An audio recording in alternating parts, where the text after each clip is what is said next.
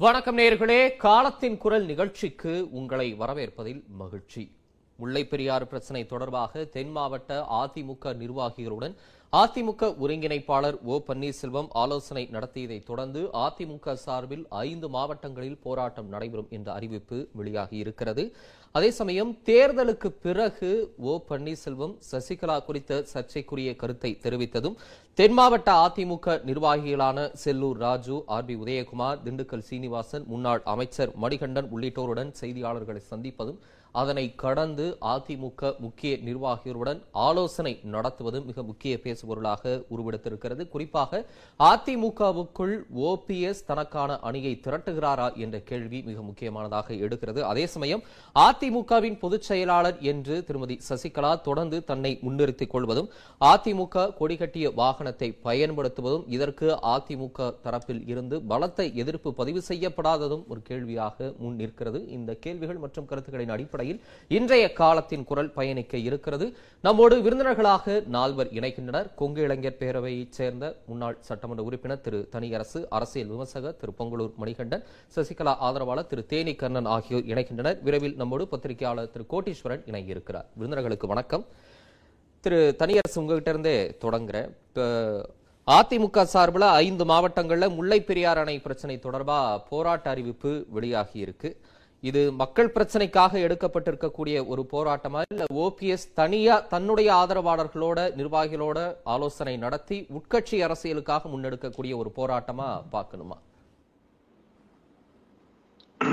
இப்ப அவர் ஓபிஎஸ் என்ன பொறுத்த வரைக்கும் பெரும்பாலும் அவருக்கு அரசியல் சூழல் அவருடைய விருப்பத்துக்கு நேசமா அது இயல்பா அமையறத நான் பல நாள் பார்த்தேன். அது இப்ப இருந்த நெருக்கடி இப்ப நீங்க அவர் ஏற்கனவே சினிமா குறித்து ம், முன்னேற்ற கழகத்தில் தலைமை நாங்க கூடி முடிவெடுப்போம்னு ஒரு ஒரு ஒரு பாசிட்டிவா அதாவது கட்சி தொண்டர்களினுடைய நிர்வாகிகளினுடைய நாட்டு மக்களினுடைய விருப்பத்தை பிரதிபலித்தார். அப்ப அவருக்கு ஒரு இமேஜ் அவருடைய அவருடைய அவருக்கு ரொம்ப கூடுதலான மரியாதை அந்த இடத்துல கூடுனதை பார்த்தோம். அந்த வரவேற்பை பார்த்தோம். அதுல நம்ம பிரபாகரனை மூத்த ஆஹ் தலைவர் காலத்துல இருந்து நம்ம ஆஹ் பிரபாகரனை அப்புறம் நம்ம செல்லூர் ராஜு பல நம்ம இப்ப கூட நம்ம ஆஹ் அன்னூர் ராஜா அந்த மாதிரியான மிக மூத்த தலைவர்கள்லாம் ஓபிஎஸ் அண்ணனுடைய கருத்தை வரவேற்று கிட்டத்தட்ட ஒரு எண்பது விழுக்காடு தொண்ணூறு விழுக்காடு நிர்வாகிகள் ஓபிஎஸ் அண்ணனுடைய அந்த கருத்தை வரவேற்று பார்த்தோம். அப்ப சினிமா விழுக்காடு நிர்வாகிகள் அப்படின்னு திரு தனியரசனுடைய மதிப்பீடா இல்ல ஒரு உண்மையான மதிப்பீடு தானே அது? உண்மையான மதிப்பீடுதாயா இப்ப வேற யாருமே அதுல நீங்க அதுல மாற்று கருத்து நீங்க பாத்தீங்கன்னா நீங்க முனுசாமி அண்ணனையும் ஜெயக்குமார் அண்ணனை தவிர ரெண்டே இரண்டு பேர்த்த தவிர பாக்கி எல்லாம் பெரும்பாலான எல்லா நிர்வாகிகளும் நீங்க வந்து அமமுக சின்னமா ஏபிஎஸ் ஓபிஎஸ் நம்ம இணைந்து கழகத்தை வலிமைப்படுத்தணும். அப்ப அது சின்னமா அவர்கள் ஏற்கனவே ஐம்பதாவது ஆண்டு பொன்விழாவில் சின்னமா அவர்கள் வந்து நாம் ஒன்றாக வேண்டும் கழகம் வென்றாக வேண்டும். அதுதான் பெரிய அதிர்வலைகள் ஏற்படல அந்த கட்சியின் இணை ஒருங்கிணைப்பாளர் எடப்பாடி பழனிசாமி ரொம்ப காட்டமாவே அதை மறுக்கிறார். அப்ப அவர் சொல்லும்போது கூட இருக்கக்கூடிய அந்த மேற்கு மண்டல பகுதியைச் சேர்ந்த முன்னாள் அமைச்சர்கள் S P Velumani Thangamani C V Shanmugam உள்ளிட்ட எல்லோருமே அந்த கருத்தை ஆமோதிக்கும்படி அமைதியா தானே இருக்கிறாங்க. வெறும் கே பி முனுசாமி மட்டும் சொல்லிட்டாரு. இன்னும் ஒரு சிலர் மட்டும் ஜெயக்குமார் மட்டும் எதிர்ப்பு தெரிவிச்சிட்டாரு. மத்த எல்லாருமே ஆதரிக்கிறாங்க அப்படிங்கிற முடிவுக்கு எப்படி வர முடியும்? இல்லையா? இப்ப நம்ம அதுதான் அது ஒரு அணியா இவங்க வந்து ஒரு ஒரு- பிரிவு திரட்சியா இருக்கிறத நம்ம இப்ப பாத்துருக்கோம் அதிமுக. இரண்டு அணியாக வெளிப்படையாக இப்ப அணி திரட்டப்படுது பிரிஞ்சு நிக்குது அப்படின்னு சொல்றீங்க. ஆமா இயல்பா அப்படி அப்படித்தான் அது ஒரு அந்த அந்த அந்த அந்த தோற்றம் அந்த அந்த விருப்பத்தை வந்து அது வலிமையாக இரு கூறுகளாக அந்த கருத்து அடிப்படையில திரட்சி பெற்றது. இப்ப என்னாச்சுன்னா அதை அது இப்ப அது வந்து இப்ப இணைய வேண்டும் சின்னமா அவர்கள் அதிமுகவுக்குள்ள நம்ம வந்து அஹ், இணைத்து பயணிக்கணுங்கிற அந்த எண்ணம் படிப்படியாக உயர்ந்து நான் சொன்ன ஒரு எண்பது விழுக்காடு தொண்ணூறு விழுக்காடு அளவுக்கு அது வந்து அந்த தொண்டர்கள் மத்தியிலையும் நிர்வாகிகள் மத்தியிலையும் ஒரு ஒரு ஒரு வெளிப்படையா இல்லாம ஆப்த ரெக்கார்டா அது வந்து இன்னைக்கு அது வலிமை பெற்று வர்றதை நம்ம நான் களத்துல பாக்குறேன். பெரிய உயர்ந்த நிலையிலையும் பாக்குறேன். அதைத்தான் ஓபிஎஸ் என்ன வந்து பிரதிபலிக்கிறார். இப்ப நீங்க ஒரு நேரா தேவர் பசுமுன்னையாவோட இடத்துக்கு போறாரு. அதே அந்த அணியோட போறாரு. ஏற்கனவே நீங்க விமான நிலையத்துலதான் முத முதல்ல அந்த சந்திப்பை நடத்தி இபிஎஸ் ஓட அதாவது எடப்பாடியாருடைய அந்த சின்னமா குறித்து அந்த சூரியன் அப்புறம் அந்த செல்ல அந்த பிராணி குறித்தான ஒப்பீட்டை வந்து அவருக்கு மறைமுகமா கண்டிக்கிறார். பேரறிஞர் அண்ணாவினுடைய கடமை கண்ணியம் கட்டுப்பாட்டை சுட்டிக்காட்டி யாரா இருந்தாலும் எந்த உயர்ந்த நிலையிலையும் நம்ம வந்து அடக்கமா இருக்கணும் கண்ணியமா இருக்கணும் அப்படிங்கிறத கிட்டத்தட்ட ஒரு கண்டிக்கிறாரு. அந்த தவறு பிழை என்பதை ஒத்துக்கிட்டாரு. அப்ப சின்னமா ஒரு குறித்த கேள்விக்கும் இல்ல நாங்க கலந்து பேசுவோம் அப்படின்னு சொல்றாரு. அப்ப அந்த அந்த அந்த நேர்மறையான அவருடைய அந்த அணுகுமுறை கட்சிக்கு இதனுடைய மத்தியில தொண்டர்கள் மத்தியில ஒரு நம்பிக்கையை ஊட்டி நேர்மையான அணுகுமுறையா இல்ல சசிகலாவுக்கு ஆதரவான அணுகுமுறையா? இல்ல அது சின்னம்மா அவர்களை வந்து நம்ம இணைக்கணுங்கிற அந்த பார்வை வந்த உடனே அவருக்கு அந்த நேர்மைக்கான அந்த வடிவம் அந்த பார்வை அந்த கலர் அந்த வண்ணம் அவருக்கு இயல்பா கிடைச்சிருச்சு. அப்ப நீங்க ஏன்னா அவரு அது- அதாவது ஜனநாயகத்திலேயா தமிழரசன் ஐயாவுக்கு தெரியாத ஒண்ணு இல்ல. நம்ம வந்து ஜனநாயகத்தில் வலிமை திரட்சி பெரும்பான்மை தான் வெற்றியை தீர்மானிக்கும். அப்ப நீங்க ஜனநாயகத்தில் புரட்சி தலைவரும் புரட்சி தலைவர் அம்மா அவர்களும் அண்ணா திராவிட முன்னேற்ற கழகத்தை நிறுவிய நிறுவிய தலைவர் அதை கட்டி காத்து வளர்த்தெடுத்த தலை புரட்சி தலைவர். இவங்க ரெண்டு பேருமே பரம எதிரிகளோடு கூட ஒரு கட்டத்தில் சமரசம் செய்து கொண்டு கட்சியை கழகத்தை வலிமைப்படுத்தி ஆட்சியை கட்சியை ஆட்சி அரியணையில் அமர்த்தியவர். அப்ப அவர்களுடைய வளர்ப்பாக இருக்கிற இபிஎஸ்ஓ ஓபிஎஸ்ஓ அல்லது கொன்றை கோடி தொண்டர்களோ ஆயிரக்கணக்கான லட்சக்கணக்கான நிர்வாகிகளோ கூட என்ன நினைக்கிறாங்கன்னா. கருத்து முரண்களை மறந்து நாம் அனைவரும் ஒரு தாய் பிள்ளைகளாக இணைந்து களத்துல நம்ம மக்களை சந்திக்கணும். அப்ப மக்கள் மத்தியில முதல்ல நம்ம மக்கள்கிட்ட நம்பிக்கை ஊட்டணும் அப்புறம் மக்கள் ஆதரவை பெறணும் ஆட்சி அதிகாரத்துக்கு வரணும். அது இருந்தா நம்ம தலைவர் புரட்சி தலைவருக்கும் புரட்சி தலைவர் அம்மா அவர்களுக்கும் நம்ம செய்கிற ஒரு ஒரு ஒரு நேர்மையான நன்றி கடனா இருக்க முடியும். அதுல வந்து நீங்க இபிஎஸ் அதாவது இது வரைக்கும் வரலாற்றுல அதிமுக இப்படி ஒரு பிடிவாதமா ஒரு நிலை எடுத்து அதுல தனக்கு தன்னை அடையாளப்படுத்தி தன்னை அரியணையில் அமர வைத்து அழகு பார்த்த சின்னம்மா அவர்களையே மிக கடுமையாக விமர்சிக்கிற ஒரு ஒரு ஒரு ஒரு ஒரு ஆற்றலா ஒரு சக்தியா இபிஎஸ் அதாவது எடப்பாடியார் வடிவம் பெற்றதை கட்சிக்குள்ளேயும் நாட்டு மக்களும் அவர் மீது ஒரு பிழையான ஒரு ஒரு தவறான பார்வை. அந்த கிரே கலர் அவர் மேல விழுந்துருக்கிட்டே இருக்கு. அவர் எவ்வளவுதான் உழைச்சாலும் அவர் எவ்வளவுதான் பாடுபட்டாலும் இந்த நேர்மையற்ற இந்த அணுகுமுறை இருக்குல்ல அவர்கள் மீதான சின்னம்மா அவர் மீதான அந்த பார்வை. அனைவரும் ஒன்று சேர வேண்டும் என்கின்ற அந்த நிலையிலிருந்து அவர் பிறண்டு தனித்து இயங்குவது யாருடைய தயவும் அவசியம் இல்லைங்கிற அந்த போக்கை கட்சியினரும் எடப்பாடி பழனிசாமி தானே தனித்து இயங்குகிறார் அப்படின்னு சொல்றீங்க. அப்படி அவர் விரும்புறதையே அவருக்கு அவரு அவருக்கு பின்னடைவு அவருடைய. எல்லா உழைப்பும் அவருடைய எல்லா சாதனைகளும் திட்டங்களும் எதனால அவருக்கு பின்னடைவு ஏற்படுதுன்னா அந்த ஒன்றே ஒண்ணுதான். அவர்களை நிராகரிப்பது அவர்களை இன்னும் தவறாக மதிப்பிடுவது பொதுவெளியில் மிக இலகுவாக கடுமையான வார்த்தைகளை பயன்படுத்தி அலட்சியப்படுத்துகிற அந்த போக்கு தான் அவரை வந்து அந்நியப்படுத்தி அவருடைய மற்ற எல்லா வகையான அவருடைய மற்ற நல்ல தொடர்ந்து பேசலாம். மற்ற இதெல்லாம் பிழையா அவர் மாறுது. அது ஓபிஎஸ் இப்ப வலிமை சேர்கிறது. ஓபிஎஸ் கருத்துக்கு முழு ஆதரவு இப்ப கிடைச்சிருக்கியா? அதைத்தான் நீங்க அப்படி முழு ஆதரவு கிடைச்சா நீங்க சொல்ற மாதிரி எழுபது தொண்ணூறு சதவீத தொண்டர்கள் நிர்வாகிகள் விருப்பம்னா எல்லாரும் இந்த பக்கம் வந்திருப்பாங்க. இன்னும் அப்படியான ஒரு நிகழ்வு நடக்கல. இன்னொன்னு திரு எடப்பாடி பழனிசாமி ஒரு குடும்பத்தின். பிடியில் இந்த கட்சி போயிடக்கூடாது அப்படிங்கறத திரும்ப திரும்ப வலியுறுத்துறார். நான் மற்ற விருந்தினர்கிட்ட பேசிட்டு வரேன் திரு தனியரசு. திரு பொங்கலூர் மணிகண்டன். இப்ப முல்லை பெரியாறு போராட்ட அறிவிப்பு நடந்திருக்கு. தென் மாவட்ட நிர்வாகிகளோட ஓபிஎஸ் மட்டும் ஆலோசனை நடத்தி இருக்கிறார் இதெல்லாம் இபிஎஸ்க்கு எதிரா அணி திரட்டக்கூடிய ஒரு முயற்சியா? எப்படி பாக்குறீங்க? நீங்க அதாவது தென் மாவட்டத்துல அவர் தேனி பகுதியில அவருடைய சொந்த ஊரா இருக்கிறது. அந்த பகுதியில் ஏற்பட்டிருக்கிற அந்த வாழ்வாதார பிரச்சனைக்காக நிர்வாகிகளை கூட்டுவதும் கலந்து பேசுவதும் பேசுவதும் அரசுக்கு எதிரான போராட்டத்தை யுக்திகளை கையாள்வதும் அஹ், திரு ஓபிஎஸ் அவர்கள் செய்ய வேண்டிய அது கடமை அது. அந்த கடமையை அவர் செய்வதற்காக எல்லோரும் கலந்து பேசுவதை கூட அது கோஷ்டி அரசியலா திரு இபிஎஸ் அவர்களுக்கு எதிரான அரசியலாக பார்ப்பது என்பது சரியல்ல. ஏன்னா இப்ப பாருங்க ரெண்டு மூணு பேரை கட்சி விட்டு நீக்குறாங்க. அதை கூட இருவரும் சேர்ந்து தானே கையெழுத்து போட்டு வெளியிடுறாங்க.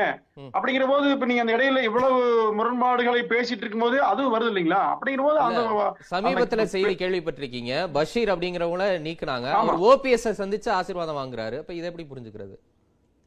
இல்ல அது வந்துங்க என்ன காரணத்துக்காக செஞ்சான்னு தெரியாது. சந்திப்பதனாலேயே வந்து அவர் ஆதரிக்கான்னு சொல்ல முடியாது. ஏன்னா கையெழுத்து நீக்கிறதுக்கான கையெழுத்து போட்டதே அவர்தான்.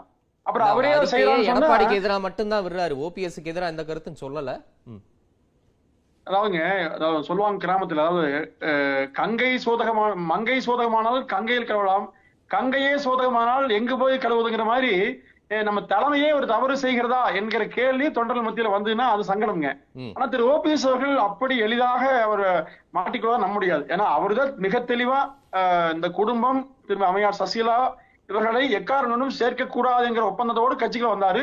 அதற்கு பிறகும் அவரே பேசியிருக்கார். அவர்களை சேர்த்துக் கொள்ள மாட்டோம் என்று. அவர் கூட இந்த தலைமையை ஒருங்கிணைப்பாளர் இணை ஒருங்கிணைப்பாளர் என்கிற இந்த இரண்டு தலைமைகளை ஏற்றுக்கொண்டு வந்தால் அப்படிங்கிற அளவுல பேசிக்காரோடைய நாங்கள் சசிகலா அம்மையாரை பொதுச்செயல் ஆக்குகிறோம் அவர் வந்து கட்சியை நடத்தணும் என்று தெளிவாக எங்கேயும் பேசல. இது வந்து ஒரு சாதாரண ஒரு பத்திரிகையாளர் சந்திப்புல வெளியிட்ட ஒரு வார்த்தையை வந்து இவ்வளவு சாதாரண மத்தியில- இல்ல. ஒரு கேட்டகரிக்கலா ஒரு இணை ஒருங்கிணைப்பாளர் மறுக்கிறார். எப்ப கேட்டாலும் அவர் ஒரே நிலைப்பாட்டுல இருக்கிறார். நூறு சதவீதம் வாய்ப்பு இல்லைங்கிறாரு. பழமொழி எல்லாம் சொல்றாரு. சூரியனை பார்த்துன்னு அதிமுகவுக்கு அவருக்கு என்ன சம்பந்தம்னு தெளிவா அடிக்கிறாரு. ஆனா இவர் வந்து ஒரு நிலைப்பாட்டுல தொண்டர்கள் கூடி முடிவெடுப்பர். நீங்க சொல்லக்கூடிய அதே ஓ பன்னீர்செல்வம் தர்மயுத்தம் நடத்தின பன்னீர்செல்வம் தான் இப்ப அந்த மாதிரியான வார்த்தைகளை சொல்றார். இது வந்து நம்ம சாதாரணமா கடந்து போகக்கூடிய வார்த்தைகள் அப்படின்னு எப்படி நீங்க முடிவுக்கு வர்றீங்க? அதாவது மக்கள் விரும்பல கட்சிக்காரர்கள் விரும்பல அப்படிங்கிற அடிப்படையில அம்மையார் சசிகலா அவர்களை ஒதுக்கி வைத்தாங்கிறது தினகரன் அவர்களை ஒதுக்கி வைத்தாங்க உண்மை. இன்னொரு விஷயம் என்னன்னா அம்மையார் சசிகலா அவர்கள் பதவியில எடப்பாடி பழனிசாமி அவர்களை எம்எல்ஏக்கள் கூட வைத்து ஆக்கினாங்கிறது மாற்றுக்கிறது இல்ல. அதற்கு பிறகு நடந்தது என்ன? அவருடைய மகன் திரு டிடி தினகரன் அவர்கள் மூலமாக அந்த ஆட்சிக்கு கொடுக்கப்பட்ட மிகப்பெரிய நெருக்கடியை அது எப்படி ஏத்துக்கொள்ள முடியுங்க அப்ப அந்த ஆட்சி உருவாக்குன உருவாக்குன்னு சொல்லக்கூடிய அந்த அம்மையாருடைய குடும்பமே ஆட்சியை கலைப்பதற்கான முயற்சியை வெளிப்படையா செஞ்சாங்களே. அதான் நீங்க இந்த துரோகம் பண்ணிட்டீங்க அப்படின்னு தானே அவங்க சொல்லிட்டே இருக்காங்க தொடர்ச்சியா துரோகம் பண்ணதுனாலதான் இப்படியான ஒரு நிலைப்பாட்டை இந்த துரோக ஆட்சி எப்படி நீடிக்கணும்னு அவங்க கேட்டாங்கல்ல அந்த சமயத்திலேயே. ஆமாங்க அதுல உறுதிப்பாடா திரு எடப்பாடி பழனிசாமி அவர்கள் எங்கேயாவது மாறி இருக்காரான்னு பாருங்க. தொண்டர்கள் பொதுமக்கள் அன்றைக்கு வந்து திருமதி சசிகலா அம்மையாரையும் அவருடைய குடும்பத்தையும் உள்ளே ஒரு துளி கூட சேர்க்க கூடாது என்கிற முடிவு எடுத்த அப்படி போது ரெண்டு பேருமே நிலைப்பாடு மாறி இருக்கிறாங்க.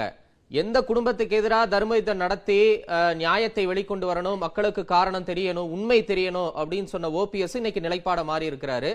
எந்த சசிகலாவால் முதலமைச்சர் ஆக்கப்பட்ட திரு எடப்பாடி பழனிசாமி இன்னைக்கு அதே சசிகலாவை எதிர்த்து பல பழமொழி சொல்றாரு ஒரு குடும்பத்தின் பிடியில சிக்கக்கூடாது அப்படின்னு நிலைப்பாட்டை மாறி இருக்கிறாரு. அப்போ இந்த கட்சியினுடைய ரெண்டு ஒருங்கிணைப்பாளர்களும் ரெண்டாயிரத்தி பதினேழுல ஒரு நிலைப்பாடு எடுக்கிறாங்க ரெண்டாயிரத்தி இருபத்தி ஒண்ணுல வேற நிலைப்பாடு எடுக்கிறாங்க. அப்படி எடுத்துக்கலாமா? இல்ல மாண்புமிகு எதிர்க்கட்சி தலைவர் திரு எடப்பாடி பழனிசாமி அவர்கள் தான் எடுத்த முடிவில் எங்காவது மாறி இருக்காருன்னு பாருங்க. திமுக பதினேழுக்கு அப்புறம் அவர் ஒரு நிலைப்பாடு எடுக்கிறாருங்க. ஓபிஎஸ் ரெண்டாயிரத்தி பதினேழுக்கு அப்புறம் ஒரு நிலைப்பாடு எடுக்கிறாரு. அவர் தர்ம யுத்தம் இவர் முதலமைச்சர் பதவி இது ரெண்டும் ஒண்ணுதான். இப்ப ரெண்டு பேருமே நிலைப்பாடு மாறுறாங்களா இல்லையா?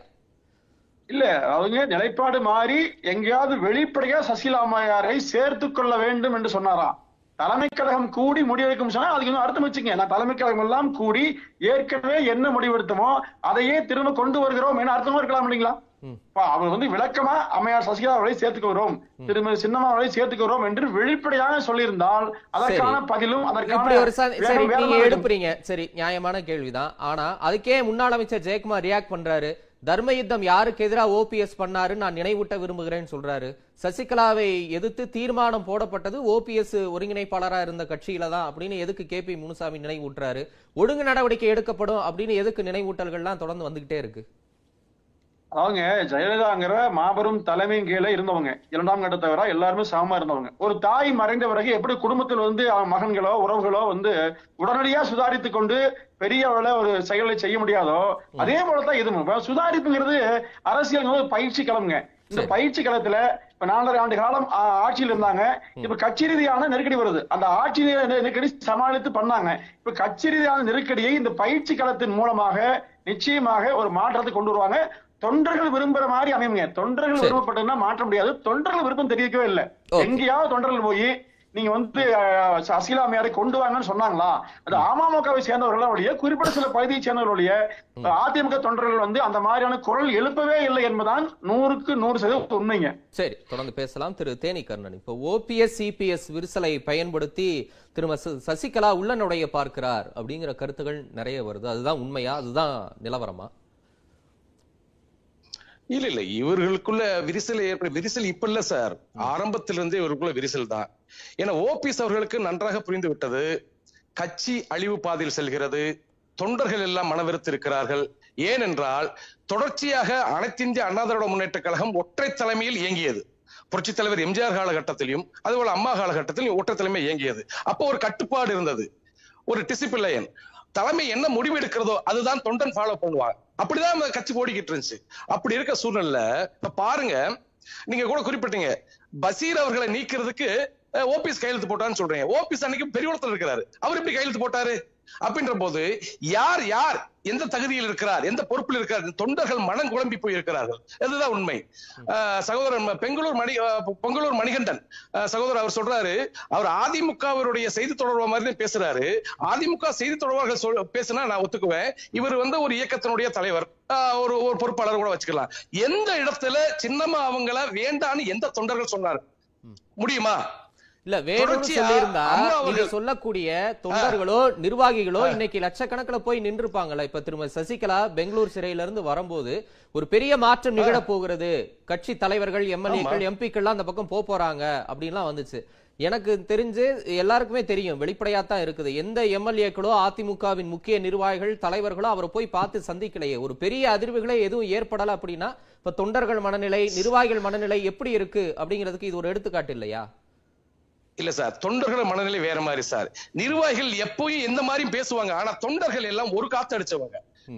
அதிமுகவை பொறுத்தளவுக்கு வழி நடத்த ஒரு தகுதியான தலைமை தேவைப்படுகிறது.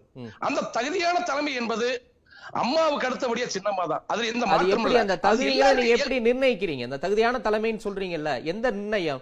ஒரு ஒரு ஒரு மூணு சம்பவம். இப்ப ஆடியோ அரசியல் பண்ணாங்க. அதுல வந்து எந்த தொண்டர்களும் வெளியே வரல. இப்ப சமாதிக்கு போனாங்க ஒரு பெரிய அதிர்வலைகளும் ஏற்படல. இப்ப சுற்றுப்பயணம் மேற்கொள்றாங்க தேவர் ஜெயந்திக்கு போயிட்டு வர்றாங்க. என்ன ஒரு பெரிய அதிர்வலைகள் நிகழ்ந்திருக்கு? அதிமுகவுக்கு இவங்க தான் தலைமையா வரணும் அப்படின்னு. சார் அம்மாவுடைய சுற்றுப்பயணத்துல எழுபத்தஞ்சு சதவீத தொண்டர்கள் எல்லாமே அதிமுக தொண்டர்கள் தான் நான் நீங்களே லைவ் போட்டீங்க. உங்க சேனல்ல லைவ் போட்டீங்க. இதே நியூஸ் எயிட்டின் அன்னைக்கு லைவ் நடந்துச்சு. முழுக்க முழுக்க அதிமுக தொண்டர்கள் தான் சார். ஒரு சில பேர் வேணா அமமுக வந்திருக்கலாம். அதிமுக தொண்டர்கள் கிளைக்கழக செயலாளர்கள் அதே போல மாவட்ட இணைத்துறை நிர்வாகிகள் வந்திருக்கிறாங்க. அது வந்து நான் என்ன சொல்ல வரேன்னா தொண்டர்களோட ஆதரவு இல்லை பொதுமக்களுடைய ஆதரவு இல்லை என்று சொல்றதுதான் தவறு. சின்னம்மா அவர்கள் இந்த கட்சியை வழிநடத்த வேண்டும் ஒட்டுமொத்த தொண்டர்களும் விருப்பம் தெரிவிக்கிறாங்க. எங்களை போல என்ன விருப்பம் சார். நான் கேக்குறேன் இப்ப நீங்க தொண்டர்கள் வர்றாங்கன்னு சொல்றீங்க. இப்ப பெங்களூர்ல இருந்து அவங்க சிறையில இருந்து வெளியே வந்து சென்னைக்கு வர்றதுக்கே இருபத்தி நாலு மணி நேரத்துக்கும் மேலாச்சு. அவ்வளவு பெரிய ஒரு பிரம்மாண்ட வரவேற்பு தொண்டர்கள் வரவேற்பு கொடுத்தாங்க. எல்லாரும் அமமுக தொண்டர்கள் தான். அப்ப அவ்வளவு பெரிய ஆதரவு இருந்தா. அமமுக சட்டமன்ற தேர்தல்ல வெற்றி முக்கால்வாசி. ஏன் தோல்வி அடைகிறாங்க? சார் அதிமுக அன்று இந்த இருபத்தி மூணு மணி நேர வ- வரவேற்புல முக்கால்வாசி அதிமுக தொண்டர்கள். நல்லா ஒண்ணு புரிஞ்சுக்கணும் நீங்க. விடிய விடிய வரவேற்றாங்க. தேர்தல் அரசியல் அவங்க பண்ணல சார். தேர்தல் அரசியல் பண்ணாங்களா? இல்ல அமமுகவுடைய அந்த குக்கர் சின்னத்துக்கு ஓட்டு கேட்டாங்களா? இல்லையே. தேர்தல் அரசியல் பண்ணலையே. நான் வேணா தற்காலிகமா ஒதுங்கி நிக்கிறேன். அதிமுக வெற்றி பெறணும்னு நான் கடவுளை வேண்டேன் அப்படின்னு கோயில் குளமா போயிட்டு இருந்தாங்க ஒழிய அவங்க போய் தினகரனுக்கு ஆதரவாகவோ குக்கர் சின்னக்கு ஆதரவாகவோ தேர்தல் பிரச்சாரம் பண்ணாங்களா? இல்லையே. இப்ப ஒரே விஷயம் சார் நான் உங்ககிட்ட ஒண்ணு கேக்குறேன். இதே எடப்பாடி பழனிசாமி அவர்களும் ஓபிஎஸ் அவர்களும் கட்சி உள்கட்சி தேர்தல் நடத்த சொல்லுங்க. அன்னைக்கு தெரியும் தொண்டர்கள் யாரை விரும்புறாங்கன்னு. நடத்தக்கூடிய தகுதி இவர்களுக்கு இருக்கிறதா? அந்த தைரியம் இருக்கிறதா? அஹ்? உள்கட்சி தேர்தல் நடத்துங்க. அதிமுக பைலாப்படி கடக்கோடி கிளைக்கழக செயலாளர் ஓட்டு போடணும் சார். ஒரு கட்சியினுடைய பொதுச் செயலாளர் தேர்ந்தெடுக்கிறதுக்கு. ஏன் பைலா உடைச்சிட்டு ஒருங்கிணைப்பாளர் துணை ஒருங்கிணைப்பாளர் பதினாறு வழிகாட்டு குழு வச்சிருக்கீங்க? செட்டப் வேற? செட்டப் மாறிடுச்சே. ஒருங்கிணைப்பாளர்கள் ரெண்டு பேர் இருக்கிறாங்க. நீங்க சொல்ற செட்டப் பொதுச் செயலாளரா இருக்கும்போது இப்ப ஒருங்கிணைப்பாளர்கள் கையில தான் அதிகாரம் இருக்கு? சார் உருவாக்கியது எம்ஜிஆர். புரட்சி தலைவர் எம்ஜிஆர் அவர் உருவாக்கிய அந்த பைலாவை இவங்க மாத்துறதுக்கு இவங்களுக்கு இவர்களுக்கு என்ன அதிகாரம் இருக்குன்னு நான் கேக்குறேன் அதுதான் தொண்டர்கள் கேக்குறாங்க தேர்தல் ஆணையம் ஒத்துக்கிடுச்சு சார். அப்புறம் யார் ஒத்துக்கணும்? சார் தேர்தல் ஆணையம் எங்க கட்சியை கட்டுப்படுத்த முடியாது சார். இது தொண்டர்களால் உருவாக்கப்பட்ட இயக்கம். அனைத்து இந்திய அண்ணா திராவிட முன்னேற்ற கழகம் தொண்டர்களால் உருவாக்கப்பட்ட இயக்கம். இங்க யார் தலைமை வேணும் என்பதை தொண்டர்கள் முடிவெடுப்பாங்க. தொண்டர்கள் தான் முடிவெடுப்பாங்க. ஆனா உங்களுக்கு. அங்கீகாரம் தேர்தல் ஆணையம் தான். கொடுக்க முடியும். சார் அது தொண்டர்களுடைய கருத்து கேட்டுதான் தேர்தல் ஆணையம் ஒரு முடிவு எடுக்கணும். அதுதான் அதே தேர்தல் ஆணையம் உள்கட்சி தேர்தல் நடத்த சொல்லுங்க நடத்த சொல்லுங்க. அதுல மூணு பேருமே நிக்கட்டும். அண்ணன் ஓபிஎஸ் நிக்கட்டும் எடப்பாடி நிக்கட்டும் எங்க- எங்களுடைய புரட்சி தாய் சின்னமா நிக்கட்டுங்க. யார் வெற்றி வருவான்னு அன்னைக்கு பாப்போமே தொண்டர்கள் ஆதரவு யாருக்கு இருக்கு? அவங்க தான் மெம்பரே கிடையாது நிக்க முடியும்? ஒரு பொதுச் செயலாளரை நீக்குவதற்கு இவர்களுக்கு யார் அதிகாரம் கொடுத்தது. இன்னும் பொதுச் செயலாளர் தான் அதிமுகவினுடைய நிரந்தர பொதுச் செயலாளர் எங்களுடைய புரட்சி தாய் சின்னமா தான் நீக்கவே முடியாது. இப்பவும் பொதுச் செயலாளர் தான் நீடிக்கிறாங்க. சரி தொடர்ந்து பேசலாம். திரு கோட்டீஸ்வரன் அதிமுகவுக்குள்ள என்ன நடக்குது? ஒரே கூச்சல் குழப்பம் நடக்குது. அதிமுக அதிமுகவா இல்லாமல் ஒரு மூன்று பேருக்குள்ள அந்த கட்சியோட கட்டுப்படுத்தி யார் கட்டுக்கோப்பில் வச்சுக்கணுன்ற ஒரு போட்டி நடக்குது. அதாவது ஒத்துமையாக இருக்காங்க இரட்டை தலைமை வந்து அமைதியாக போகுது அப்படின்னு சொல்லிட்டு அதிமுகவில் செய்தியாளர்களோ இல்லை அவங்க கட்சியை சார்ந்தவங்க பேசலாம். நம்ம பத்திரிகை துறையில் நம்ம அது அது வெளிப்படையாக தெரியுது அப்பட்டமாக தெரியுது. திரு ஓபிஎஸ் அவர்களை பற்றி பார்க்கணுன்னா இன்னைக்கு காலையில் வந்து நான் ப்ரொஃபஸர் ராமு மணிவண்ணன் அவர்கள்கிட்ட பேசிகிட்டு இருந்தேன். ஒரு பொலிட்டிக்கல் சயின்ஸில் ஆராய்ச்சி பண்ணுற ஒரு ஒரு ஸ்காலர் அவர். அவர் ஒரு வார்த்தை சொன்னார். ஓபிஎஸ் அவர்கள் ஃபாலோ பண்ணுற அரசியல் வந்து பொலிட்டிக்கல் பாரசைட்டுன்ற வார்த்தை ஒன்று பயன்படுத்தினார். அது ஒரு ஒரு ஒரு ஒட்டுண்ணி அந்த அந்த அந்த கலாச்சாரம் அது. இப்போ ஓபிஎஸ் அவர்களை பொறுத்தவரை நீங்கள் பார்த்தீங்கன்னா எப்போ எப்படி பேசணும் எப்போ எது பேசக்கூடாது எப்போ எதிர்க்கணும் எப்போ பணிவாக போகணும் எப்போ அமைதி காக்கணும் அப்படின்ற அந்த அரசியல் அந்த ஆத்திச்சூடு நல்லா கற்றுக்கிட்டவர் இப்போது முக்கிய தலைவர்கள்னு எடுத்துக்கிட்டிங்கன்னா அதாவது மக்களால் தேர்ந்தெடுக்கப்பட்ட பிரதிநிதிகள் திரு ஸ்டாலின் ஆகட்டும் ஓபிஎஸ் ஆகட்டும் இபிஎஸ் ஆகட்டும் இந்த மூணு பேரில் பார்த்தீங்கன்னா அதிக நாள் ஆட்சியிலையோ சட்டமன்ற உறுப்பினரோ இல்லை கட்சியில் ஒரு முக்கிய பொறுப்பில் தன் பேரை வந்து பெரிய விமர்சனம் அதாவது ஊழல் அந்த மாதிரி விஷயங்களை ஊ- ஊழல்ல மாட்டிக்காம இன்னி வரலாம் வந்து அப்படியே காய் நகர்த்திட்டு போறாரு. அதாவது ஒரு வருஷத்துக்கு ஒரு வருஷத்துக்கு ஒரு வாட்டி பேச்சை மாத்துறாரு. அது நம்ம பார்க்குறோம் ஒரு காலத்தில் வந்து திருமதி சசிகலா அம்மையார்களை பற்றி ரொம்ப கடுமையான விமர்சனம்லாம் வச்சு தர்ம யுத்தம் நடத்தினார் இப்போ இவர் எடப்பாடி பழனிசாமி அவர்களை கண்டிக்க வேண்டிய அவசியம் இல்லை. யாராக இருந்தாலும் நாவடக்கம் தேவைன்னு.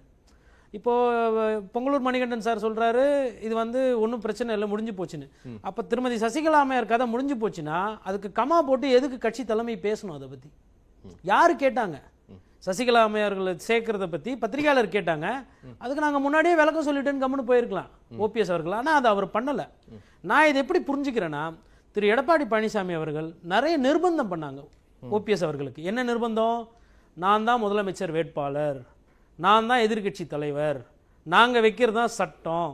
கொங்குல இருக்கிற அமைச்சர்கள் பண்றது தான் அரசியல். எங்க கையில தான் எல்லாமே அப்படின்ற மாதிரி அவர் சில ஒரு சில விஷயங்கள் பண்ணார். அதற்கு தகுந்த நேரம் இப்போ ஓபிஎஸ் அவர்களுக்கு வருது.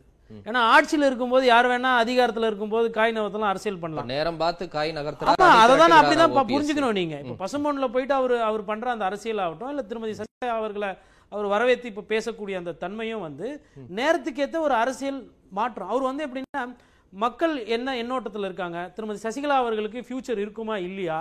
அதெல்லாம் கணிக்க ஆரம்பிச்சிருப்பாரு இந்த நேரத்துக்கு. இன்னைக்கு முல்லை பெரியார் தொடர்பா போராட்ட அறிவிப்பு வருது. ஒருங்கிணைப்பாளர்கள் ரெண்டு பேரும் கையெழுத்து போட்டு தான் தமிழக மக்களின் நலனுக்காக ஐந்து மாவட்ட மக்களின் நலனுக்காக முல்லை பெரியார்ல தமிழக உரிமையை மீட்பதற்காக போராட்டத்தை முன்னெடுக்கிறாங்க. ரெண்டு பேரும் ஒண்ணா கையெழுத்து போட்டு ஒண்ணா தானே இந்த போராட்டத்தை முன்னெடுக்கிறாங்க? உங்களுக்கு வந்து முரண்பாடு வருதுன்னு கேக்குறாங்க. இல்ல இல்ல முரண்பாடு நீங்க முல்லை பெரியார் இஷ்யூல நீங்க தான் அரசியல் பண்ணாம இருந்து பாருங்களேன். மக்கள் உங்களை தொ- மொத்தமா புறக்கணிச்சிருவாங்க அஞ்சு மாவட்டத்துல. தேனி ஆகட்டும் தேனியில இருந்து ஆரம்பிச்சு மதுரை, விருதுநகர் ராமநாதபுரம், சிவகங்கை. மக்கள் பிரச்சனை மக்கள் பிரச்சனையை பண்றதுக்கு அரசியல் கட்சிகளுக்கு அதுதான் முதல் வேலை. அதனால வந்து நீங்க முல்லை பெரியாரை பத்தி நீங்க பேசாம விட்டீங்கன்னா வரலாறு பிழை. அந்த பிழையை நீங்க பண்ணீங்கன்னா மக்கள் பார்த்துக்கிட்டு இருக்காங்க. அதாவது மக்களோட சக்தி தேவை. அதுக்கோசரம் எடுக்கிற ஒரு அதிமுகவோட போராட்டம் தான் இன்னொன்னு மக்கள் பிரச்சனையை பேசுறது அவங்க கடமை.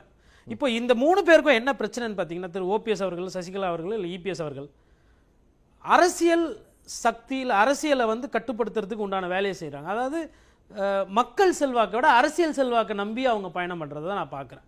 ஒருவேளை மக்கள் செல்வாக்கு தனிப்பட்ட முறையில் இவங்களுக்கு அதிகமாக இருக்குமையானால் கண்டிப்பாக சொல்கிறேன் இந்த மற்ற ரெண்டு தலைவர்களை தட்டி விட்டுட்டு ஒற்றை தலைமைக்கு தான் அதிமுக போகும் அவங்களால அந்த ஒற்றை தலைமைன்ற அந்த ஒரு விஷயத்துக்கு வர முடியல. திரு எம்ஜிஆர் அவர்கள் மாதிரியோ இல்லை அம்மையார் ஜெயலலிதா அவர்கள் மாதிரியோ இவங்களால மற்ற இரண்டு பேரை காலி பண்ணிட்டு முன்னாடி வர முடியல. சசிகலா வந்து ஒற்றை தலைமை ஆகணும்னு தொண்டர்கள் விருப்பப்படுறாங்க. எழுபதுல இருந்து தொண்ணூறு சதவீதம் அப்படின்னு திரு தனியரசு கணிப்பை சொல்றாரு. திரு தேனி கண்ணன் அவங்க தான் வரணும். எல்லாருமே அவங்க தான் நூறு சதவீதம் விரும்புறாங்க அப்படின்ற கணிப்புகள் தங்கள் பார்வைகளை வைக்கிறாங்கல்ல. கிரவுண்ட் ரியாலிட்டி அப்படிதான் இருக்கு? அதிமுக தொண்டர்கள் மனநிலை. அதிமுக தொண்டர்களை யாருமே வந்து உண்மையான கருத்தே கேட்கறது கிடையாது. ஓபிஎஸ் அவர் அவருக்கு சம்பந்தப்பட்டவங்க கிட்ட பேசிக்கிறாரு. இபிஎஸ் இபிஎஸ் அவருக்கு சம்பந்தப்பட்டவங்க கிட்ட. ஒரு இவர் கர்ணன் சார் சொன்ன மாதிரி உட்கட்சி எலெக்ஷன் வச்சா தெரியும். ஒண்ணு. ரெண்டாவது உங்களுக்கு வந்து அசுர ஒரு மக்கள் சக்தி இருக்கணும். அந்த மக்கள் சக்தி இல்லாதப்ப என்ன ஆகும்னா நீங்க கட்சிக்காரங்களோட சக்தியை சார்ந்து போவீங்க. அதனால தான் பாருங்க ஜெயக்குமார் ஒரு ஸ்டாண்ட் எடுக்கிறாரு. அன்வர் ராஜா வேற ஸ்டாண்ட் எடுக்கிறாரு. அப்ப ஏன் அந்த முரண் வருது? ஆட்சியில் இருக்கும்போது திரு எடப்பாடி பழனிசாமி அவர்கள் முதல்வராக இருக்கும்போது என்ன சொன்னாங்களோ கேட்டு போனாங்க. ஆனா இன்னைக்கு அதிமுக ஆட்சியில் இல்லை. எனக்கு கிடைச்ச தகவல் வரணும் மாவட்ட செயலாளர்கள் எம்எல்ஏக்கள் வந்து எடப்பாடி பழனிசாமி அவர்கள்கிட்ட ரொம்ப நம்பிக்கையா விசுவாசமா இருக்காங்க. பட் பதவியில இல்லாதவங்க தொண்டர்கள் இல்ல அதுக்கும் கீழே இருக்கிறவங்க எல்லாம் பாத்தீங்கன்னா இப்போ புதுசா வந்து ஓபிஎஸ் அவர்கள் பண்ற அரசியல் கரெக்ட் தானோ அப்படின்ற ஒரு பேசுபொருள் மேற்கு மண்டல நிர்வாகிகள். ஆமா ஆமாங்க. இப்ப என்ன பிரச்சனைன்னு பாத்தீங்கன்னா அதிமுக தொண்டர்களுக்கு ஒரு குமுறல் இருக்கு. சரி. அமைச்சர்கள் வந்து கட்சிக்காரங்களுக்கு யாருக்கும் எதுவும் செய்யல. கட்சிக்காரங்களை வளர்த்து விடல. கட்சியை பலப்படுத்தல. கட்சியில தொண்டர்கள் புதுசா சேர்க்கல. அதே மாவட்ட செயலர்கள் அதே பொறுப்புல இருக்கிறவங்க அப்படியே இருக்கிறாங்கன்னும் போது அப்செட் ஆயிருக்கிறாங்க. நீங்க வந்து see, ஒரு தொண்டர் எதுக்கு இருக்கிறாங்க கட்சியில? கட்சி நல்லா வளரணும். கட்சினால நமக்கு எதனா ஆதாயம் கிடைக்கும் தான் தொடர்ந்து பாத்தீங்கன்னா வாக்கு வங்கி சரியுது. சரி. அப்ப அந்த அதெல்லாம் மாதிரி ஒரு சோர்வை ஏற்படுத்தி சோர்வை ஏற்படுத்தியிருக்கு. இப்போ ஓபிஎஸ் அவர்கள் இன்னமும் காலம் தாழ்த்திட்டு இதுக்கு வந்து ஒரு முடிவு எடுக்கணும். இல்லனா இது வந்து கட்சியை வந்து வீக்குன்னு ஆக்கிடும் சரி தொடர்ந்து பேசலாம். ஒரு சிறிய இடைவேளைக்கு பிறகு காலத்தின் குரல் தொடரும்.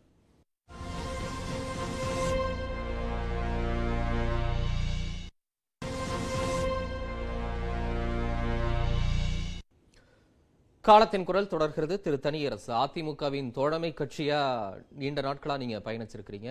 இப்படி ஒரு தனித்தனியான ஒரு அணி திரட்டல் எப்படி அதிமுகவுக்கு ஒரு நல்ல ஒரு முடிவா இருக்க முடியும் நீங்க நினைக்கிறீங்க? ஒன்றரை கோடி தொண்டர்கள் கொண்ட இயக்கம் தமிழ்நாட்டின் பெரிய கட்சி அப்படின்லாம் சொல்லும்போது அஹ், நீண்ட காலம் தமிழகத்தை ஆண்ட கட்சின்னு சொல்லும்போது ஒரு பக்கம் மேற்கு மண்டலத்துல ஒரு அணி திரட்டல் தென் மண்டலத்துல ஒரு அணி திரட்டல் இன்னொரு பக்கம் நான் தான் கட்சியின் தலைமையா இருக்கணும் நான் வந்தாதான் கட்சி காப்பாற்றப்படும் அப்படின்னு சொல்றதெல்லாம் அதிமுகவுக்கு எப்படியான எதிர்காலத்தை கொடுக்கும் நினைக்கிறீங்க?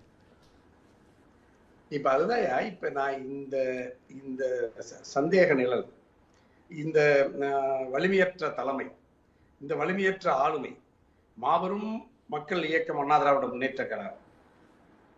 அந்த கட்சி இப்படி இப்படி ஒரு மிக வேகமாக ஒரு கட்டுப்பாடற்ற நிலையில வீழ்ச்சியை நோக்கி பயணிக்கிறத இது ஏற்கனவே நெறியாளரியா சொன்ன மாதிரி நான் ஒரு பத்தாண்டு காலம் அவர்களோடு அதாவது புரட்சி தலைவி அம்மா அவர்களோடு அவ்வளவு நெருக்கமாக கட்சி அல்லது ஆட்சி ரெண்டு நிலைகளையும் நான் வந்து இ- அவ்வளவு நெருக்கமா இணைந்து பயணிப்பேன். அப்ப நான் அந்த அண்ணா திராவிட முன்னேற்ற கழகத்தையும் அந்த கட்சியை பார்க்கிறேன். அந்த ஆட்சியை பார்க்கிறேன். நான் சட்டமன்றத்திற்குள்ள சட்டமன்றத்திற்கு வெளியில அமைச்சர்களோடு அதிகாரிகளோடு தொண்டர்களோடு கடைசி மக்களோடு அந்த அரசினுடைய திட்டங்களை கொண்டு செல்வதில் மக்கள் பிரதிநிதியாக இருந்து நான் பல கோணங்கள்ல இதை அணுவணுமா நான் அதை நான் அதை அதை அதை- அதற்கான எனக்கு வாய்ப்பு கிடைச்சிச்சு அது.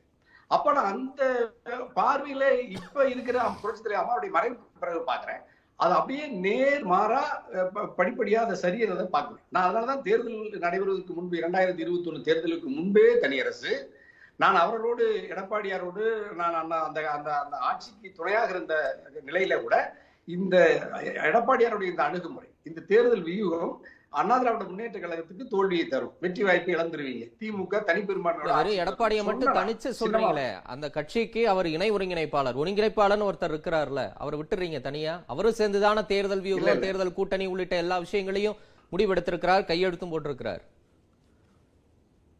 இல்லையா இப்ப முழு இப்ப நீங்க உங்களுக்கு நல்லா தெரியும் ரியல் சீஃப் அவர் தான் வந்து இப்ப நீங்க எடப்பாடியார் தான் முழுக்க முழுக்க அண்ணா திராவிட முன்னேற்ற கழகத்தினுடைய உண்மையான அவர் தான் இப்ப ஆஹ், நம்ம விரும்பினாலும் விரும்பாட்டி இருந்துச்சு. ஓபிஎஸ் அண்ணனும் மிகுந்த தாராளமா அவர்கிட்ட எல்லா பொறுப்பையும் ஒப்படைச்சிட்டாரு. ஏன்னா அந்த அணி அதாவது எடப்பாடி தங்கமணி வேலுமணி இந்த மூணு பேர்த்த தவிர நீங்க அதிமுகவுல ஆட்சி இருக்கிற கடைசி நிமிஷத்து வரைக்கும் யாராலையும் எந்த முடிவும் எடுக்க முடியாதுன்னு நம்ம எல்லாருக்கும் தெரியும்.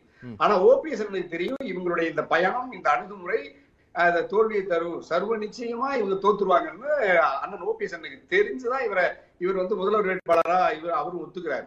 அப்புறம் ஆட்சி இழந்துருவேன்னு அண்ணனுக்கு தெரியும் ஓபிஎஸ் அண்ணனுக்கு ஆட்சி இழந்துட்டார் எடப்பாடியார். ஆட்சி தேர்தல் முடிவை பார்த்துட்டு சொல்ற மாதிரில இருக்கு. இல்ல இல்லையா? இப்ப நீங்க அவர் சட்டமன்ற தேர்தலையே தோத்துருவாருன்னு ஓபிஎஸ் உறுதியா தெரியும். நீங்க அவர் ஒரு மிகச்சிறந்த அரசியலாளர். ரொம்ப கவனமா கண்ணியமா அரசியல் அரசியலை அணுகக்கூடியவர் தான். இப்ப நம்ம கோட்டீஸ் கூட நம்ம ராம மணி மணிவண்ணன் ஐயாவை பத்தி அவருடைய அரசியல் எனக்கு ரொம்ப அவர் நல்லா ரொம்ப பரிச்சயமானவர் அவர் எனக்கு ரொம்ப பிடிக்கும் தான் அவர் ஒரு க- ஒரு கருத்தை சொன்னாரு ஆனா இப்ப தற்கால அரசியல்ல அதுதான் தந்திரம் அதுதான் வெற்றியை தருதுங்கிறத இப்ப நம்ம ஒரு யதார்த்த பார்வையில பாக்குறோம். அந்த அடிப்படையில எடப்பாடி. ஒரு நான்காண்டு காலம் ஆட்சி அதிகாரத்தில் இருக்கிற வரை அவர் ஒரு சிறந்த அரசியந்திரியை போல ராஜதந்திரியை போல நான்கு நான்காண்டு காலம் நெருக்கடி எல்லாம் சேர்ந்து கடந்து வந்துட்டாரு ஒரு ஒரு ஒரு செயற்கையான இமேஜ் அவருடைய அவருடைய புகழ் வெளிப்படுத்துறதால நம்ம பார்த்தோம். ஆனா அது செயற்கையானது அது இயல்பா அது தொடர்ந்து நீடிக்க முடியாதுங்கிறத நான் அவதானிச்சேன்.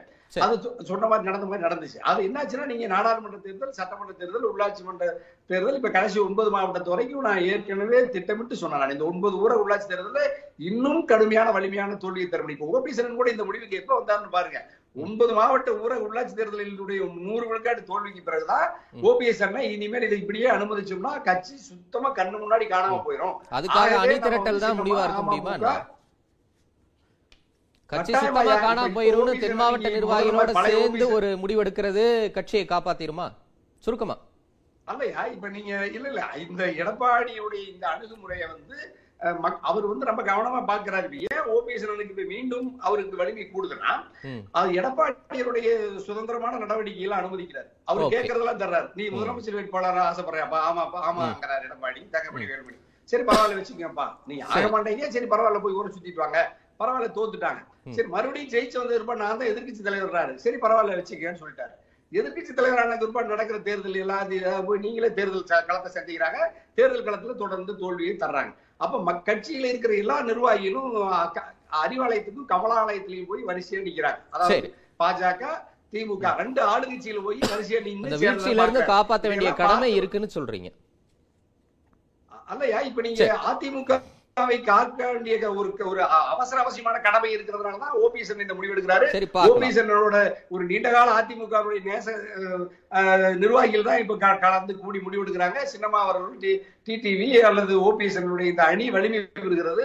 இப்ப நீங்க இந்த முல்லை பெரியாறு அணைக்கு எதிராக தமிழ்நாடு அரசுக்கு எதிராக இந்த போராட்டத்தை கூட ஐந்து மாவட்டங்கள் நடக்கிற போராட்டத்தை அவர்களே கூடி முடிவெடுத்தாங்க ஓபிஎஸ் சசிகலா தினகரன் அப்படின்னு. சரி பார்க்கலாம். அதிமுகவின் எதிர்காலம் எப்படி இருக்க போகுது அப்படின்னு தொடர்ந்து பேசலாம். திரு பொங்கலூர் மணிகண்டன் இப்ப ஓபிஎஸ்க்கான ஆதரவு கட்சிக்குள்ளேயே அதிகரிக்குது. இபிஎஸ்க்கான எதிர்ப்பு குரலும் அதிகரிக்குது. அந்த வகையில ஓபிஎஸ் கரம் அங்க வலுப்பட்டுக்கிட்டு இருக்கா அதிமுகக்குள்ள? இல்லைங்க திரு ஓபிஎஸ் அவர்கள் பார்ப்பது ஒரு ஒத்திகை. அதாவது வியூகம் சொன்னாரு. சசிகலா அம்மையார் இல்லாம தோல்வின்னு ஒரு பெரிய செய்தி பரப்புனாங்க. ஒரு ஒத்திகை வகைற சசிகலா வந்து வர்ற மாதிரி. அது வந்து ஏற்கனவே அவர் ஜெயலலிதா அம்மையார் சொன்னதாக சொன்ன செய்தி உங்களுக்கே தெரியும். நான் உயிரோடு இருக்கிற வரை அந்த குடும்பமோ அவர்களோ வந்து அரசியல் வரமாட்டாங்க. அவர்களை சந்திக்க கூட கூடாதுன்னு சொல்லி ஓபிஎஸ்ஏ சொன்னார். சசிகலா அம்மையார் வந்து குடும்பத்துல இருந்து ஜெயலலிதாவுடைய வீட்டுல இருந்தே வெளியேற்றப்பட்டாங்க. வெளியேற்றப்பட்ட பிறகு மன்னிப்பு கேட்டு கொடுக்கும் என்ன சொன்னாங்க? அவங்க அரசியல் இருந்தாங்களா? பதவியில் இருந்தாங்களா? பதவி கொடுக்கப்பட்டதா? எதுவுமே கிடையாது. குடும்பத்துல அந்த அம்மாவுக்கு ஒரு உதவியாளர் அப்படிங்கிற நிலையில இருந்து இல்லை. அதாவது இதையும் தாண்டி கட்சியை கட்டுப்பாட்டில் வைத்திருந்தார் என்பது அவர் மறைவிக்கப்படுறதே வெ- வெட்ட வெளிச்சமாச்சு. இதுதான் தொண்டர்களுக்கு கோபமாச்சுங்க.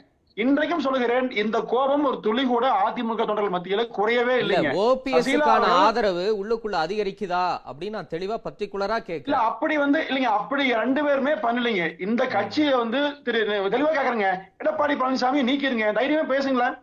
எடப்பாடி பழனிசாமி செல்வாக்கே இல்ல ஆதரவே இல்ல அவர் தேவையே இல்லை கட்சி நீக்கி பாருங்களேன் சரி ஓபிஎஸ்? சசிகலாவுக்கு ஆதரவா ஒரு கருத்து சொன்னாரே அவரை நீக்குங்களேன் ஏன் அவரை நீக்க முடியல? அவரை அவர்? நீக்கிறோம் சொல்லி அவரு அவர் என்ன சொன்னாருங்க? நீங்க வந்து சசிகலா மாதிரி சேர்த்துக்க என்ன சொன்னாரு? தலைமை கழகம் முடிவு தலைமை கழகம் யாருங்க? ஓபிஎஸ் என்ன அர்த்தம்? என்ன அர்த்தம்? தீர்மானம். போட்டீங்கல்ல. அதிமுக அதிமுகல தீர்மானம் போட்டாங்கல்ல சசிகலாவை நீக்கி அப்புறம் மறுபடியும் அவரை சேர்த்துக்கிறதுக்கு எந்த குடும்பத்துக்கு எதிராக போராட்டம் பண்ணாரோ அவரே வந்து ஆலோசிக்கலாம் அப்படிங்கிற இடத்துக்கு இறங்கி வர்றதே ஒரு பெரிய விஷயம் தாங்க ரொம்ப சாதாரணமாவே நீங்க தொட்டு தொட்டு போயிடுறீங்க. இல்லைங்க தலைமை கழகம் முடிவெடுக்கும் சொன்னாருங்க. சசிகலா மாரி சேர்ப்பது பற்றியும் சொல்ல ஒரு கேள்வி கேட்கும் போது தலைமை கழகம் கூடி முடிவெடுக்கும் தலைமை கழகம்னா எல்லாரும் சேர்ந்தது? ஓபிஎஸ் மட்டுமல்ல. அப்ப தலைமை கழகத்துல என்ன பேசணும் யாருக்கு தெரியுங்க. அப்ப இத வந்து பெரியவர்கள அதாவது ஓபிஎஸ்சியும் இபிஎஸ்சியும் இப்படி எல்லாம் பேசி பேசி எப்படியாவது பிரிக்க வேண்டும் சதி நடக்குங்க. இதுக்கு திமுக. ஆளுங்கட்சி உடனடியா இருக்குது அப்படி சொன்னது ஜெயக்குமார் தான் சொன்னது. உடனே எதுவுமே அவர்கிட்ட தான் வந்தது. வேற யாருக்கும் உள்நோக்கம் இல்லை. இப்ப ஒரு ஒரு புள்ளி எல்லாம் வந்து உங்களுக்கு தெரியுதா? ஓபிஎஸ் வந்து இப்ப ரொம்ப தீவிரம் காட்டுகிறார் அரசியலுக்குள்ள. இப்ப இந்த தேவர் குரு பூஜைக்கு அவர் போய் மாலை செலுத்துவதாகட்டும் உள்ளே பெரியார் விஷயம் தொடர்பா அவர் தனியா அதிமுக நிர்வாகிகளோட மொபைல்லாம் சுவிட்ச் ஆஃப் பண்ணிட்டு உள்ளுக்குள்ள விவாதிக்கிறாங்க. வெளியே வந்து முல்லை பெரியாரை பத்தி விவாதிச்சோம் போராட்டம் பண்றோம் அப்படின்லாம் சொல்றாங்க. அதை கூட ஒரு பக்கம் ஏத்துக்குறோம். தொடர்ச்சியா அவர் ரொம்ப தீவிரம் காட்டுறாருல இந்த அரசியலுக்குள்ள. இதுல இருந்து நம்ம என்ன செய்தி தெரிய வருது? பொதுவா ஊடக விவாதங்கள்ல அதிமுக நிர்வாகிகள் யாரும் பங்கேற்க மாட்டாங்க. ஆனா அன்வர் ராஜா வெளியே வந்து சசிகலா தான் ஒற்றை தலைமையா இருக்க முடியும் அப்படின்னு சமீபத்துல வெளிப்படையா கருத்தை சொல்றாரு. இப்ப இது எல்லாமே வந்து தொடர்ச்சியா ஓபிஎஸ் சசிகலா பற்றி கருத்து சொன்னதற்கு பிறகு நடக்குது. இதெல்லாம் சாதாரணமான நிகழ்வு அப்படின்னு நம்ம கடந்து போயிடணுமா? திரு ஓபிஎஸ் அவர்கள் சசிகலாவுடைய தலைமை ஏற்று இரண்டாம் இடத்துக்கு நிச்சயமாக நீ வரமாட்டார். அவர்தான் அதிமுக ஒருங்கிணைப்பாளர். தென் மாவட்ட பகுதிகளில் தான் அதிமுக பலவீனமாக இருக்கிறது என்பது தேர்தலில் தெரிந்த பிறகு அதை வலுப்படுத்துவதற்கான யுக்தியாக முயற்சியாக வியூகமாக நீ பார்ப்போம். அதுதான் உண்மைங்க. இப்போ மேற்கு தமிழகத்திலேயோ வட தமிழகத்திலேயோ மிகப்பெரிய வாக்கு வங்கி இருந்தது. பெரிய அளவில் வெற்றி பெற்றாங்க. அங்க கொஞ்சம் குறைவா இருந்தது. அதை சரிபடுத்துவதற்கான முயற்சியாகத்தான் திரு ஓபிஎஸ் அவர்கள் மேற்கொண்டார்கள். இது வந்து இபிஎஸ்க்கு எதிரான செயல் அல்ல. அவருக்கும் தெளிவா தெரியும். திரு ஓபிஎஸ் அவர்களுக்கு மிக தெளிவா தெரியும். இபிஎஸ்ஐ தவிர்த்து விட்டு இனி அதிமுகவை நடத்த முடியாத உண்மைங்க. பத்தாம் ஏங்க ஒன்றரை கோடி ஓட்டு அவருடைய தலைமையிலேயே நாலரை ஆண்டு காலம் மிகச்சிறந்த ஆட்சி. ஒரு குற்றம் குறையில்லாத ஆட்சி. நடத்தியவர் அவர். அவர் தன்னுடைய ஆட்சிக்கு நம்ம மதிப்பினாத்த அறுபது எழுபத்தஞ்சு எம்எல்ஏக்கள் வாங்க முடிஞ்சதுங்க. ஒன்றரை கோடி ஓட்டு வாங்க முடிஞ்சது. இதை மையப்படுத்தி இன்றைக்கு அதிமுக இயங்குகிற போது இதை. பலகீனப்படுத்துகிற வகையில யாராவது செய்வாங்களா? சரி ஓபிஎஸ் ஐ விட்டு தர. மாட்டார் சரி காலத்தின் குரல் தொடரும். சிறிய இடைவேளைக்கு பிறகு. காலத்தின் குரல் தொடர்கிறது. திரு. தேனி கர்ணன் இப்ப கொடநாடு கொலை கொள்ளை நெருக்கடி பத்து புள்ளி ஐந்து சதவீத இடஒதுக்கீடு ரத்து லஞ்ச ஒழிப்பு சோதனை போன்ற நெருக்கடிகள் இபிஎஸ்ஐ அதிகம் சூழ்ந்திருக்கு. இந்த நேரத்தை ஓபிஎஸ் தனக்கானதா பயன்படுத்திக்க பார்க்கிறார். இது ஒரு சந்தர்ப்பவாதம் அப்படிங்கிற கருத்துக்கள்லாம் வருது. நிறைவா? இல்ல இது சந்தர்ப்பவாதம்னு சொல்ல முடியாது. தொடர்ச்சியா வந்து அதிமுக என்ற ஒரு மாபெரு இயக்கம் நாடாளுமன்ற போன நாடாளுமன்ற தேர்தலில் மிகப்பெரிய தோல்வி. அது இடைத்தேர்தலின் தோல்வி. அதுக்கு அடுத்தபடியா சட்டமன்ற தேர்தலில் ஆட்சிக்கு வரக்கூடிய அந்த பக்குவத்தில் இருக்கிற போது இவர்களா வந்து ஒரு தோல்வி பாதையில போயிட்டாங்க. இப்ப இந்த உள்ளாட்சி தேர்தலையும் வந்து அந்த ஜீரோ மாதிரி ஆயிட்டாங்க. அப்படி இருக்கும்போது கள ஆய்வு செய்கிறார். ஓபிஎஸ் அவர் கள ஆய்வு செய்கிறாரு. மக்கள் மக்கள்கிட்ட போய் பேசுறாங்க. தொண்டர்கள்ட்ட பேசுறாங்க. அப்ப தொண்டருடைய கருத்து தான் அவருடைய வெளிப்பாடா இருக்கணும்னு சொல்லிச்சு. இது தனியே தனியா வந்து அணி அணியாவில போக வாய்ப்பு இல்ல ஓபிஎஸ் அவர்களை பொறுத்தளவுக்கு தொடர்ச்சி அந்த அதிமுக என்ற ஒரு மாபெரும் இயக்கம் வலு சேர்க்க வேண்டும். அந்த வலு சேர்க்கிற வகையில சின்னம்மா அவர்களை கொண்டு வரணும் என்று முழுக்க முழுக்க தீர்மானிச்சிருக்கிறாங்க. அதுல இந்த மாற்றம் இல்ல. அது கூடிய வெளிப்படையா. உங்களுக்கு தெரியுதா? தீர்மானிச்சுட்டு கண்டிப்பா தீர்மானிச்சுட்டாங்க. கூடிய விரைவில அண்ணன் ஓபிஎஸ் அவர்களும் அதே போல மூத்த அமைச்சர்களும் புரட்சித்தாய் சின்னம்மா அவர்களை சந்தித்து ஆசி பெற போறார்கள் ஆலோசனை பெற போகிறார்கள். அது எந்த மாற்றம் இல்ல. எடப்பாடி அவர்களும் எப்படி சார்? எவ்வளவு சீக்கிரம் நினைக்கிறீங்க? கூடிய விரைவில் நடக்கத்தான் சார் போகுது. ஏன்னா கட்சி அழிவு பாதையில போயிட்டு இருக்கு சார். இனி நம்ம பொறுத்திருந்து புண்ணியம் இல்ல சார். பொறுத்திருந்து புண்ணியம் கிடையாது. ஆகவே அண்ணன் எடப்பாடி அவர்களும் அவர் மனம் திருந்தி வரணும். அவர் எங்க கட்சிக்குள்ள வேணும். அவர் நாங்க வேண்டாம் வெறுப்பாளர் பேச முடியாது. ஏன்னா எதனால இணை ஒருங்கிணைப்பாளரை? கட்சிக்குள்ள வரணும் தனியா போக கூடாதுங்கிறீங்க. அவர் எதிர்க்கட்சி தலைவர் முன்னாள் முதலமைச்சர். ரொம்ப சாதாரணமா கட்சிக்குள்ள வரணும் இருக்கட்டும். சார். சார் இணை ஒருங்கிணைப்பாளர் சார் கட்சியில அவரை வந்து ஒரு அமைச்சரா இருந்தார் முதலமைச்சர் ஆக்கிறாரு சின்னமா தானே சார். எப்படி அவருக்கு ஓட்டு போட்டு வந்தாங்களா? தமிழகம் முழுக்க இவர்தான் முதலமைச்சர் ஆகணும்னு ஓட்டு போட்டு வந்தாரா? இல்லையே. அந்த கூவத்தூர்ல வந்து தன் கோழி தன் குஞ்சை காப்பாற்றியது போல் அடகாத்தது போல் அடகாத்து முதலமைச்சர் ஆக்கி விட்டு சிறைக்கு போனாங்க சின்னம்மா. அது ஒரு பக்கம் இருக்கு. இப்ப நீங்க சொல்றீங்க கொங்கு கொங்கு மண்டலத்தை பொறுத்த அளவுக்கு அங்க மரியாதையான மக்கள் நாணயமான மக்கள் அந்த மக்கள் கொங்கு மண்டலத்தை சேர்ந்த மக்கள் அன்பானவங்க அதே மாதிரி அம்மாவினுடைய தொண்டர்கள் புரட்சித் தலைவர் எம்ஜிஆர் தொண்டர்கள் எங்க ஊர் செல்லூர் ராஜ் அங்க முதலமைச்சர் வேட்பாளர் நிப்பாட்டாலும் இதே ஆதரவு கொடுத்திருப்பாங்க கொங்கு மண்டல மக்கள் ஏன்னா. அவங்க வந்து புரட்சித் தலைவர் எம்ஜிஆருடைய பிள்ளைகள் அவங்க ஆகவே எடப்பாடிக்கு ஓட்டு போடல கட்சிக்கு ஓட்டு போட்டிருக்காங்க நன்றி. ஓட்டு போட்டிருக்காங்க. ஆகவே நான் என்ன கேட்கிறேன்னா எடப்பாடி பழனிசாமிக்கு பதிலாக செல்லூர் ராஜ் அவர்களை முதலமைச்சர் வேட்பாளர் இருந்தாலும் அந்த கொங்கு மண்டலத்துல நன்றி, திரு கோட்டீஸ்வரன். அங்க உள்ள நட்பான மக்கள் அதிமுக நன்றி நன்றி. செய்திக்கு வழிவிடணும். இதே உங்க நிறைவு கருத்தை எடுத்துக்கிறேன். நிறைவா உங்க கருத்து. அதாவது எடப்பாடி பழனிசாமி அவர்களை வந்து நீங்கள் அப்படி அஹ், சுலுவாலாம் வந்து கடந்து போக முடியாது. அறுபத்துலேருந்து அறுபத்தஞ்சு எம்எல்ஏ வந்து இன்னைக்கு எம்எல்ஏ ஆயிருக்கிறதுக்கு அவர் ஒரு முக்கிய காரணம். செலவு பண்ணதுலேருந்து தேர்தலில் அதிகமாக பிரச்சாரம் பண்ணதுலேருந்து அந்த தைரியத்தில் தான் அவர் வந்து நான் தான் எதிர்க்கட்சி தலைவர்னு சொல்லிட்டு கட்சி ஒருங்கிணைப்பாளர் இருந்தாலும் அவர் அன்றைக்கு தேதியில் வெறும் துணை ஒருங்கிணைப்பாளர் தான். இருந்தாலும் நான் தான் எதிர்க்கட்சி தலைவர் ஆவேன்னு சொல்லிட்டு வைராகியமாக ஆனார். அதனால் நீங்கள் வந்து அப்படிலாம் கடந்து போக முடியாது. இதில் சமீபத்தில் நான் ஒரு கேசி பழனிசாமி அவர்களோட ஒரு ஒரு கலந்துரையாடலப்போ ஒரு ஒரு வார்த்தை சொன்னார். இங்கே பிரச்சனை என்னென்னா இந்த ஈகோ வந்து எல்லாருக்குமே இருக்குது நான் பெரிய ஆளா நீ பெரிய ஆளான்றது. அதில் வர பிரச்சனை வந்து அந்த ஈகோவை வந்து அவங்க விட்டு கொடுக்குறதுக்கு தொண்டர்களுக்கு எந்த பிரச்சனையும் கிடையாது. தொண்டரை பொறுத்தவரையிலும் திமுகவை எதிர்க்கணும். திமுகவை யார் ஆணித்தனமாக ஆக்கப்பூர்வமாக எதிர்க்கிறாங்களோ அவங்க தலைமையில் இருந்துக்கிட்டோம் அது கூட்டு தலைமையோ ஒற்றை தலைமையோ இல்லை எப்படி வேணா இருந்துக்கிட்டோம் அதில் பிரச்சனை கிடையாது தொண்டர்களுக்கு. பிரச்சனை வந்து இந்த அரசியல் தலைவர்களுக்கு தான் பிரச்சனை. இப்போ ஓபிஎஸ் பார்த்து இபிஎஸ் அவர்களுக்கு பிரச்சனை. இபிஎஸ் பார்த்து சசிகலா அம்மையாருக்கு பிரச்சனை சசிகலாவை பார்த்து திருப்பி ஜெயக்குமார் கேபி முனுசாமி அவங்க போன்றவர்களுக்கு பிரச்சனை. இப்போ அவர் கேசிபி அதுக்கு ஒரு ஒரு விஷயம் சொல்லியிருந்தார். ஒருவேளை ஓகே பொதுச் செயலாளர் இல்லை. அவைத்தலைவர் பதவி இன்னைக்கு காலியா இருக்கு. அவைத்தலைவர் யாருன்னு இன்னும் இன்னும் போடல. மதுசூதனன் மறைவு அவர்களுக்கு பின்னாடி இன்னும் யாரும் பொறுப்புல போடல. மேபி பொதுச் செயலாளர் இல்லாம அந்த பொறுப்பு வந்து திருமதி சசிகலா கிட்ட கூட கொடுக்கலாம். இவங்க இப்போ எதனால நீங்க ஓபிஎஸ் திருப்பி சேர்த்துக்கிட்டீங்க? கட்சியை பலப்படுத்தணும். அப்ப அதே மாதிரி தான் அவங்க என்ன சொல்றாங்க? திருமதி சசிகலாவையும் சேர்த்துக்கங்கன்னு சொல்லிட்டு சசிகலா அவர்கள் ஆதரவாளர் அதை. நோக்கி அதிமுக நகருமா? ஆமாமா. ஏன்னா நகரத்துக்கு வாய்ப்பு இருக்கும். என்ன காரணம்னு பாத்தீங்கன்னா ஆறு மாசம் ஆயிடுச்சு. திமுகவை எதிர்த்து ஆக்கப்பூர்வமான எதிர்க்கட்சியான அரசியல் அதிமுக இன்னும் ஆக்கப்பூர்வமா செய்யல. பிஜேபி கூட ஒரு சாஃப்ட் கார்னர்ல இருக்காங்க. அப்ப நீங்க எப்படி மக்களோட செல்வாக்கு நீங்க திரும்பி பெற போறீங்க?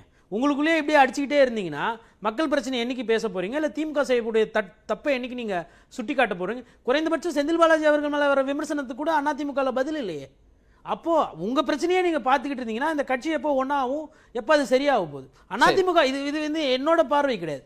களத்துல அதிமுக தொண்டர்கள் கிட்ட பேசும்போது அவங்களோட குமுறல் இதுதான். அவங்கள பொறுத்தவரை வாக்கு சதவீதத்துல இருந்து செல்வாக்குல இருந்து சரிஞ்சிட்டு வருது அதுக்கு என்ன பண்ண ஆமா. அதிமுக மீட்கப்படணும் ஆமா அதுல வந்து. சசிகலா அவர்கள் மேல ஊழல் கேஸ் இருக்கு.